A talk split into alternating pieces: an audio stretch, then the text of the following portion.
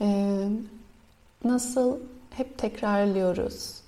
Arka planında aslında görünen bir şeyin e, görünmeyen bir içerik var. Bunu belki diyebiliriz. Şu an bu bilgisayarın görünen yüzünün ardında veya ekranın ardında nasıl bir görünmeyen kod var. Ee, benzer şekilde aslında düşünceler, zihin içeriği görünen gerçekliğimizin görünmeyen arka planındaki yüzü. Bu yüzden önce arkadaki o kodu e, bilgisayar diliyle o arka yazılımı değiştirdikçe önde görünen görüntüyü de bizim de şahitliğimizde olan hayat deneyimini değiştirebileceğimizi söyledi. Hep zihin üzerine farkındalık, zihin üzerine aslında dikkat ve ekilen yeri tohumlar, lojong dediğimiz bu sloganlar, e, bu zihin egzersizleri. En son iki tanesi konuştuğumuz dedi ki deneyimlerin inşası, icracısı sen olduğunu unutma. Bu yüzden de slogan tüm sorumluluğu birine at ya da tüm kabahati birine gönder gibi eğer çevireceksek bunu parmakla benzetmiştik. Bir parmak ileriyi gösterirken üç parmak kendini insanı gösterir diye. E, deneyimin aslında icracısı sen olduğunu gören bu gözle kendine daima hatırlatma. İkincisi ise her şeye minnettar oldu. İki tane slogan okumuştuk. Her şeye minnettar ol. Her ne olursa olsun başına gelen ya da şahit olduğun tüm varoluş içerisinde bir yeri, bir parçası, bir zekanın dahilinde gerçekleştiğine dair güven hali. Bu yüzden de gelen her şey bir hediye gibi karşılanırken sunulan her şey de sanki bir hediye gibi. E, minnet hali insanda muazzam varoluşlu bir güven deneyimi sunan, bu yüzden de hatta o huzur, çatışmasız, içinde varlığında aslında barış dediğimiz yer bir deneyim varsa da bağlantılı olduğundan bahsetmiştik. Bu ikisinin üzerine bugün yeni bir şey ekleyeceğiz ama e, sıradaki slogan biraz daha öncekilerin bağlantılı tekrarı olacağından onu bir atlayıp sonraya ekleyeceğiz. Düşüncelerin çünkü boş doğası ve meditasyonla ilgili yine önceden de konuştuğumuz dizeler var. Bu da ona hizmet ediyor. Sonrasında bağlayacağız. Biz öne bir tanesini alıyoruz. Ee, ve bu zorlaşan hallerde kafanın karıştığı, e, en azından şimdilik sloganı zikredelim. Sonra üzerine yine tekrar konuşuruz ama odağımız bir sonraki bugün. 4 Kaya diye bir Sanskrit kavram farklı farklı varoluş halleri diye çevirebiliriz. Kafa karıştığında, zorlandığında, meditasyon dahilinde, meditasyon sonrasında varoluşun o dört farklı halinin saf boşluğu hatırlattığını anımsa. Dize bu, slogan bu. Ama bunu yorumlarken yine benzer bir biçimde tüm deneyimlerin rüya doğasını bil, farkındalığın boş ya da saf doğasını gör gibi bize ta ikinci, üçüncü sloganda söylediğine benzer bir şey diyor. Ancak şu anda da tekrar hatırlatıyor ki gözler kapalı burada oturduğunda 25 dakika, 30 dakika gelen geçen onlarca düşünce bir tanesi ortaya çıkıyor, sonra bir başkasına yer veriyor. Sonra bir başkasına, sonra bir başkasına. Öncelikle bir düşünce nereden geldi? Bunun başlangıcını tayin edebilmek o kadar zor ki, o kadar birbirleriyle çünkü bağlantılı bir şekilde ya da pat diye ortaya çıkabiliyor. Ee, başlangıcını bir düşüncenin tayin edebilmek, e, net bir teşhiste bulunabilmek imkansız. Düşüncelerin başlangıcı yok. Bir yerden geliyorlar başka düşüncelerin devamı olarak ya da aldığın tüm o kayıtlarla deneyim belleğinin içerisinden bir böyle gazoz içerken nasıl aşağıdan baloncuklar diye çıkar suyun yüzeyine. Bunun gibi içerisi binlerce karbondioksitli o gazozun nasıl dolu bir tanesi hemen forma dönüşüp çıkabiliyor. Bir düşünce de böyle. Ve düşüncelerin sonu yok. Başlayan bir düşünce başka birisine, başka birisine, başka birisine. Ee, şu anda oturup da burada sadece nefesle kalmaya çalışırken illaki herkesin arası, arada dikkatine giren bambaşka düşünceler var ve bunların bazıları bellekten değil şu anda bulunan yan komşunun sesinden veya odadaki başka bir sesten de olabilir. Düşüncelerin sonu yok. Düşüncelerin başı yok ve sonu yok. Bu ikisinin kendisi aslında düşünceyi durdurma diye bir eylem eğer varsa onun gerçekçi olmadığını bize hatırlatan düşüncenin doğası üzerine. İnsanlar çünkü meditasyon uygulamalarında düşüncelerini durdurabileceklerini veya zihni durdurabileceklerini bu tanımla ifade ediyor. Öyle bile olsa kastettiği şeyin ne olduğunu biraz daha ince ve iyi düşünmemiz lazım.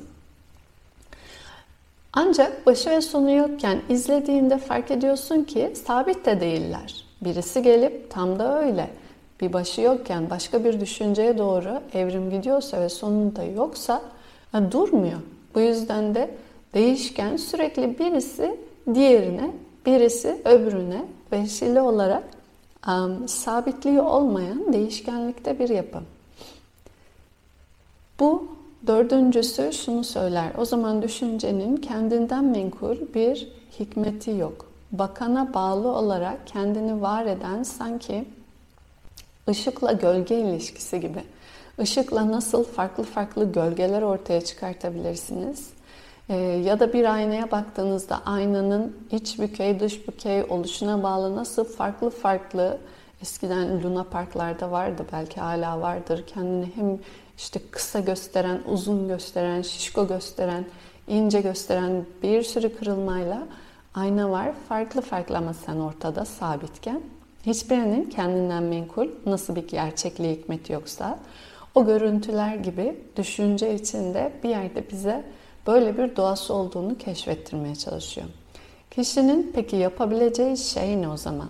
Burada bize anlatmaya çalıştığı hayatta kurduğumuz deneyimlerle ilişkimizi düşünce ve zihin belirliyorsa zihnin daha önceden de söylediği bu geçici, değişken doğasını fark et. İçeriki düşünce durmayan, bir yerde başlamayan ya da başlangıcının keskin bir şekilde tayin edemediğin ve bir sonu da olmayan, sonunu da yine tayin edemediğin. O zaman bu hal düşüncenin birdenbire yok olması diye bir şeyin mümkün olmadığını, ancak düşünceyi gözlemleyenle, görenle, şu andaki bu sensin, burada oturarak o düşünceyi izleyenle, fark etme halinin kendisiyle, şahit olma halinin kendisiyle, o düşünceye aslında gerçekliği verenin de yine sen olduğunun bir anımsaması. Böyle bir noktada düşünceler gelir ve gider. Sen sabit kalırsın. Sabit kalan bir şey varsa izleyenin kendisi. İzlediği değil.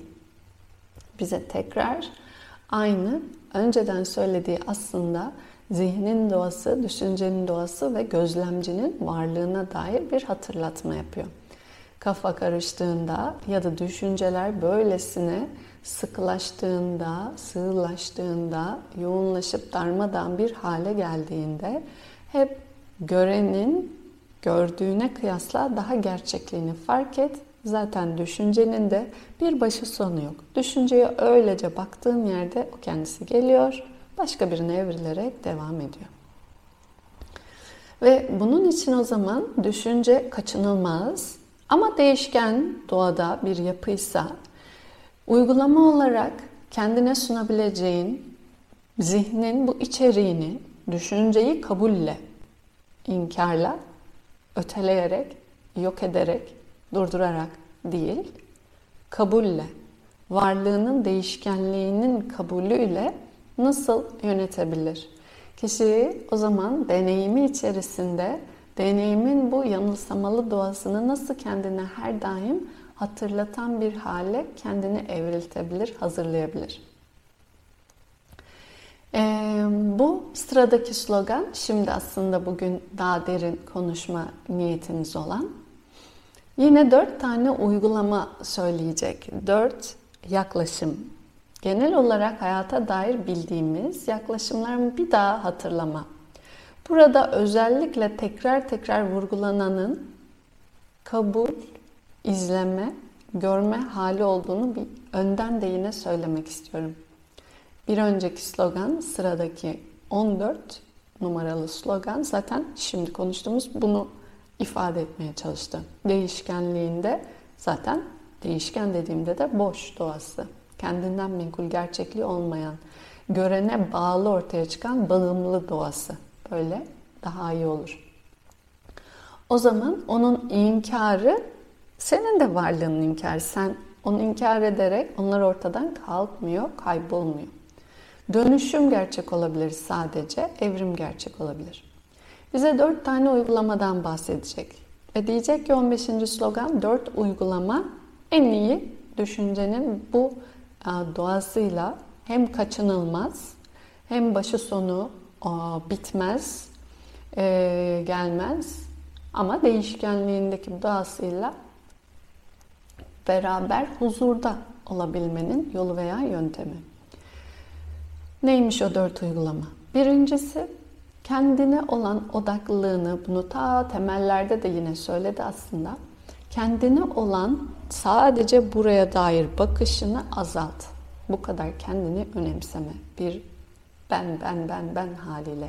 Çünkü düşünce dediğin şey zihin aslında benlikten sanki böyle çıkan uzuvlar gibi, ahtapottan çıkan kollar gibi. Benle beraber bütün arzu, üç zehir diye de bunu anlatmıştı. Arzu veya nefretin yani istemelerin ve istememelerin aslında düşünce içeriğini belirliyor. O zaman kök bense, kimlikse kendin üzerinden kurma bu düşünce yapısını ve içeriğini. Ee, ne üzerinden kur? Başkalarının iyiliği ve varlığı üzerinden kur. Nihayetinde ben dediğin şey kendini sürekli korumak, kollamak ve yapılandırmak adına ona ego diyoruz. Buradaki bu sert kalıbı kırmak adına diyor ki olumlu erdem diyelim bunlara. Erdemlerle dolu eylemlerde bulun. O zaman kalbinde ve zihninde daha fazla alan açılır. Kendine olan bu fazlasıyla dönüklüğün ve odaklılığın azalır. Düşüncenin doğası ve yapısı içeriği buna bağlı olarak aslında evrilir. Ben merkezcil düşüncelerden ziyade sen merkezcillikle belki diyelim dahil olan bir kapsayıcılık haline gitmesi. Seni sıkıştıran yerden ziyade genişleten bir hale evrilmesi. İçerik bir numaralı bu öneride sunmak ve verme yaklaşımı. Eylemleriniz aslında başkalarının varlığına hizmette ana motivasyonunu alırsa varoluşunuz diğer canlıların huzuruna, özgürlüğüne, barışına, uyumuna hizmette bir motivasyonla kendini icra etmeye başlarsa elbette ki düşüncelerin yapısına bağlı olarak sizi sıkıştırmayan bir yere evrilmeye başlar o zaman. Daha kapsayıcı ve dahil eden. Buna belki akıllı bir yine ustanın sözüyle akıllı bencillik diyor. Akıllı bencillik burada da yine aslında ben nasıl ki kaçınılmaz bir aradalıkta tüm canlılarla berabersem bir parça olarak bütün varoluşta bir yerdeysem o zaman bütünün iyiliği zaten benim iyiliğim. Algının yanlışlığı veya tersliği bir öncekinde o düşüncelerle sıkışmanın getirdiği yorum şuradan benim iyiliğini sanıyor ki sadece bu küçük parçasında o ego denilen yer e, mutlak iyilik. Halbuki bütünden bağımsız olamıyorsan, bütünün içerisinde sadece küçük bir parçaysan o zaman onun onun içerisinde olan şey sana, sana olan şey zaten ona. Bu beraber hal için e, bu yüzden diyor ki eylemlerini diğerinin iyiliğini bilerek diğerinin barışına, huzuruna hizmette sözlerle, eylemlerle geliştir. Sunma halini biz başka Bhagavad Gita gibi yoga metinleri de konuşmuşluğumuz var. Karma yoga diye bunu anlatıyoruz. Eylemi yaparken aslında bütüne hizmette, bütünün iyiliği veya dengesi ne niyetle sunmak. O zaman sunduğun eylemin zaten kimlikle bencil dediğimiz bir yerden bağı veya yapışması yok. Bu fiziki olarak sanki bir yardımda bulunuyormuş gibiyken yine de zihinde bir beklenti var olan hallerimiz demek değil ama. Bazen e, birisine yardımda bulunuyor gibi yapıp peşi sıra o yardımımızın mükafatını bekliyoruz çünkü. En basit ne kadar iyi insansın veya teşekkür ederim demek bile olabilir. Ya da birisine bir bağışta bulunduğunda oradan yine bir değişim sonuç beklemek olabilir.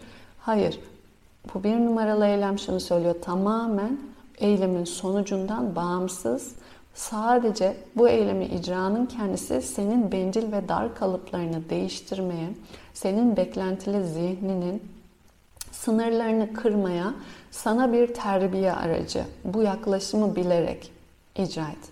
Birilerini kurtardığını düşünerek, birilerini varlığını işte diyelim ki beslediğini düşünerek sen olmazsan yine eyvah onlar ne yapardı diyerek değil. Bunun kendisi de nasıl bir küçük zihin kandırmacası fark ediyoruz umarım. Ne iyi bir insan oldum. Sağ olsun ben sayesinde hizmetteyim. Onlar da böyle iyi hallerdeler. Değil. Senin bu erdemleri icra ederek dar ve bencil kalıplarını kırmaya senin ihtiyacın var. O yüzden de birisine sunulan bir eylemde karşı taraf size teşekkür ediyorsa der ki bu öğretiler siz asıl teşekkür edin. Çünkü sizin vermeye ihtiyacınız vardı. Çünkü sizin aslında o olmasaydı kendi e, bencilliğinizi diyelim ki terbiye etmek için hizmet şansınız olamazdı. Bu yüzden e, teşekkür eden aslında verme şansını bulan kişidir. Bu bir şans. Yani bunun kendisi hizmet edebilmenin e, eylem olarak böylesi bir dengeleyici bütüne hizmette olan bir yaklaşım sunabilmenin şansı olarak teşekkürün hakkı bende. Minnetin hakkı bende. Minnettarım ki şu anda sana yardım edebilme şansım var. Bunu sunabilme fırsatı verilmiş. Bu bir numara bize bu yüzden sahip olunan mülkiyetle, dar kalıpla, düşünce yapımızı ben merkezcilikle kurmamızı değiştirme ve dönüştürmenin e, yolunu açıyor. Paylaşmak, vermek. Birçok öğretide sadaka mantığı yani zekat veya diyelim ki var olan malının mülkünün paylaşımı, sürekli olarak sunumu bu arka planda aslında mülkiyet kimlik kurmanın dönüşmesi için Yoga Sutralar gibi metinlerde yoganın başka metinleridir. Aparigraha, istiflememe, biriktirmeme, depolamama gibi verilen erdem ilke yine bunun niyeti nedir? Herhangi bir nesneyi sürekli benim benim diyerek mülkiyetleştirmeyip paylaşma alanına sunma. Ve bu paylaşma alanında da genelde e, bu kimliği dönüştürme adına bunu yorumlayan, bu Lojong sloganları yorumlayan öğretmenlerin de verdiği aynı şekilde benzer bir içerik. Yani sadece diyelim ki 1000 liranız var, 2 lira vermek değil bu erdem. 1000 liranız varsa 500 liraya yakın vermek demek. Yani çünkü zaten var olan da beni ben olarak kurduğum yerden incitmeyen den ziyade azıcık da olsa zihnine aman dedirten sınırlarına giriş yaptıran bir paylaşım alanına girme. Bu zaman olabilir, mal mülk olabilir, her neyse sunma adına sana sunulmuş olan ya da bunu bilinçli olarak böylesi bir kendini geliştirmede manevi erdem olarak seçiyorsan seçtiğin yaklaşımın yerinde hani bu niyette olması. Yoksa kullanılmış eski kıyafetlerinizi vermek e, bu erdeme hizmet etmiyor. Zaten kullanmıyorsunuz zaten eski. Gerçekten sevdiğiniz ve ah bu canım kazam dediğiniz bir şeyi verebiliyor musunuz? O buna hizmet ediyor. Çünkü o canımdan vazgeçmek bu benim diye kurduğum canımdan bir yerden vazgeçip daha büyük o canımın giymesi zaten benim canımdır dediğim bir algıya dönüştürme. Bir numara bu anlamda verin, erdemler olarak sunun, hizmeti veya paylaşmayı kendinize daha temel eylemlerinizde düstur edinin diyor. Düşüncenin yapısını daha derininden zihnin o kimlikle kurulmuş alanını dönüştürme için. İki numarada diyor ki dört tane bize uygulama yöntemi en iyi e, yöntem bu düşünceyi dar merkezcilikten genişleten diye öğütlemeye başlamıştı. İki numarada diyecek ki olumsuz eylemlerini de bırak. Ve olumsuz eylemlerini bırakırken kendini yine kabullenmeyle. Biraz önce dedik ya düşünce yok olmaz. Başlangıcı yok, sonu yok. Ancak değişken. O zaman bu kendini sürekli döven ve yargılayan bir yaklaşımla kendi olumsuzluklarını görmek demek değil. Şefkatle ve neşeyle kabul ederek ama olumsuzluklarını da yine görmek. Gören bir bakışla beraber kendine nihayetinde içeriden de varlığının zaten sebebi ve temelinin Bodhisattva diye bir kavramı var bu öğreti içerisinde. Varlığının zaten iyi olduğunu temelde bilmek. Üzerine gelen perdeler farklı farklı gölgelerle bu kapanmış olabilir. Bu farkındalık neye hizmet eder? Zaten kişi kendini daima ben ne kadar korkuncum diyerek dövemez. Çünkü sen hep zaten nihayetinde iyisin. Varlığının özü ve temeli zaten iyi ve bütünle beraber güzel.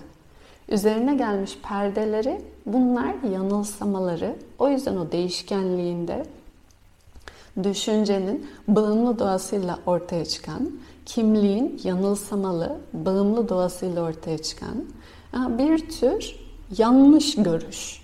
Görüşün düzelmesi bunun kendisi zaten nihai benlik veya kendilik ya da o saf iyi zaten var olan doğanın da kendini göstermesi.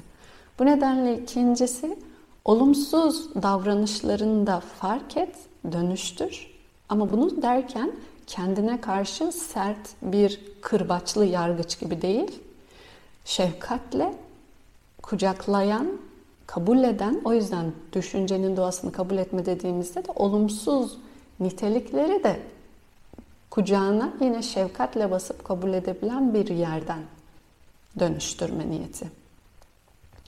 Ve burada dört basamak sayıyor olumsuzumuzu değiştirmede. Bir, fark etme.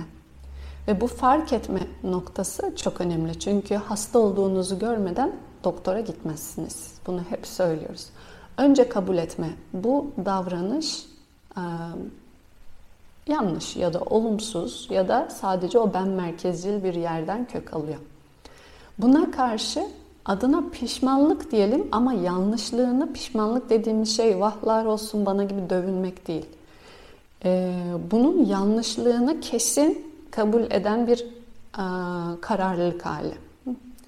Çünkü bunu söylediğimiz yerde ancak gerçekten değişimin gücünü içeriden çabasını sunabiliriz.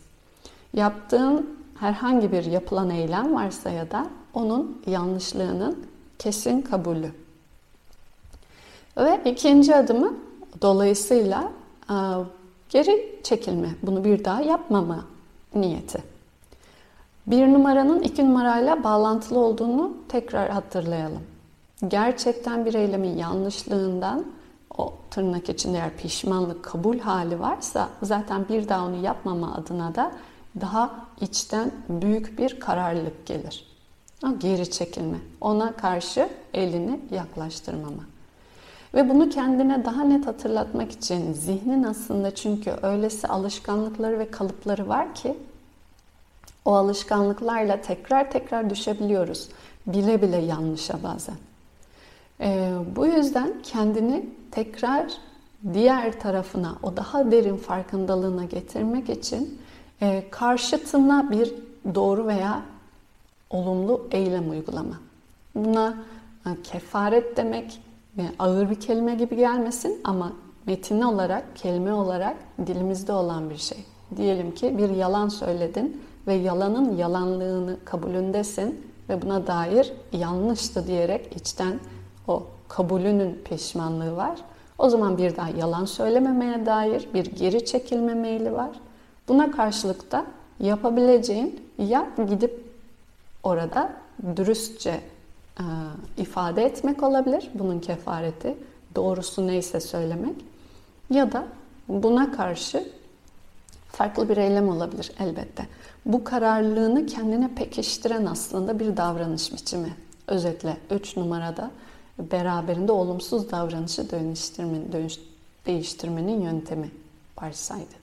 Bunun sonucu 4 numarası kesin bir geri kalan anlar adına um, ne diyelim güçlü bir irade olur. Güçlü irade ya da keskin hayatın geri kalanına artık bu eylemin bir daha dokunmayacağının kararlı. Dört uygulama en iyi yöntem dedi. Bir, olumlu davranışlarda bulunun. Ben merkezcil değil, hizmette bütünün iyiliğine, huzuruna, barışına vesile olan vermek ve paylaşma niyetli. Bu kimliği aslında kurduğu sertliğinden yumuşatmaya meyilli. Düşüncenin yapısını böyle değiştirebilirsin. İki, olumsuz eylemlerini yapmaktan vazgeç dedi. Bir olumsuz eylemi nasıl değiştirebilirim? Önce kabul ederek bu yanlıştı. İkincisi bir daha yapmamaya niyet ederek. Üçüncüsü yaptığım yanlışın bir bedeli varsa ona karşıt bir eylemle kefaretini ödeyerek. Dördüncüsü kesin bir kararlılıkla geri kalan anlarda hmm, veya hayatın anlarında bu eylemlikle devam edeceğimin e, bilinciyle.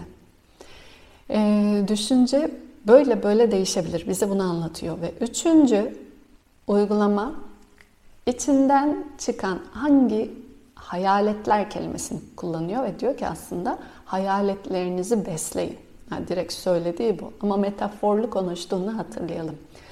Hayaletler o Milarepa'nın canavarları vardı mağaraya girdiğinde hatırlarsanız. Onlar gibi canavarlarınızı besleyin ya da canavarlar veya hayaletler herkesin zihninin içindeki karanlık tohumlar. O olumsuz eylemlere belki birdenbire ortaya çıkan bir öfke nöbetine, birdenbire ortaya çıkan bir biriktirme veya hırs olarak kendini gösteren, sebebini yakalayamadığın, öylesine otomatik, öylesine kendiliğinden, öylesine hızlı çıkıyor ki sen onu yakaladığında olumsuz diye bilecek yere o çoktan çıkmış oluyor. Bu yüzden de o hayalet veya canavar gibi bir benzetme e, sunmuş. E, çünkü görmüyorsun. O kadar görmediğimiz derin tohumlarımız var hepimizin. Görebildiklerimiz olumsuz eylem olarak fizike çıkmış. Daha çıkmayan tohumlarla dolu belki toprak. Ee, bu yine kabul ederek beslemek dediği şey onları büyütün anlamında değil. Şefkatle kabul edin, bağrınıza yine basın. Düşüncenin doğası var dediğimiz yerde değişkenliğiyle dönüşüme açık. Kabulün olmadığı yerde, yargının, inkarın ve ötelemenin olduğu yerde değişim şansı yok. Tekrar tekrar bunu söylemeye çalışıyor. Bu yüzden var olan içeride başka daha derin tohumlar olabilir ve ortaya çıkarsa bir sebepsiz öfke. Sebepsiz hani başlangıcı yoktu ya düşüncenin. Sonu da yok. Ya da sen bu kadar çalıştım derken yine çıkan bir öfke. Bu kadar ben çabaladım fark etmeye. Hayda bu nereden çıktı yine? Var. Kabul et. Bu üç numara şunu söylüyor. Derinliğini bilemezsin. Bir toprağın altında ne kadar tohum var hiç kimse bilmiyor. O yüzden kendine daima her gün sadece bir adım attığın ve gittiğin her bir adımda da aferin aferin bitti diye sürekli bir beklenti odaklılığında değil, bugün sadece neredeysem bugünün gerçekliğiyle buradayım. Yeter ki burada bir uyanık dikkatle olmaya devam edeyim. Ve karanlıklar içeride varsa var. Her an tekrar çıkma potansiyeli olabilir. Her birinin, her biri hoş gelsin. O yüzden beslemek dediği onları kucaklayın. Karanlıklarınızı kucaklayın ki ancak bunlar yavaş yavaş yavaş yavaş çıktıkça bir zaman ne zaman umrumda dediğin bir zaman. Ee, ben sadece bugün burada bu farkındalık bu niyetle buradayım. deme yeterli. 3.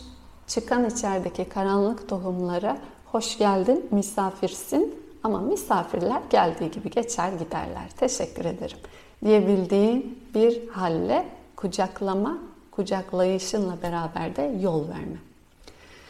Ee, ve dört, desteği tamamlıyoruz böylece.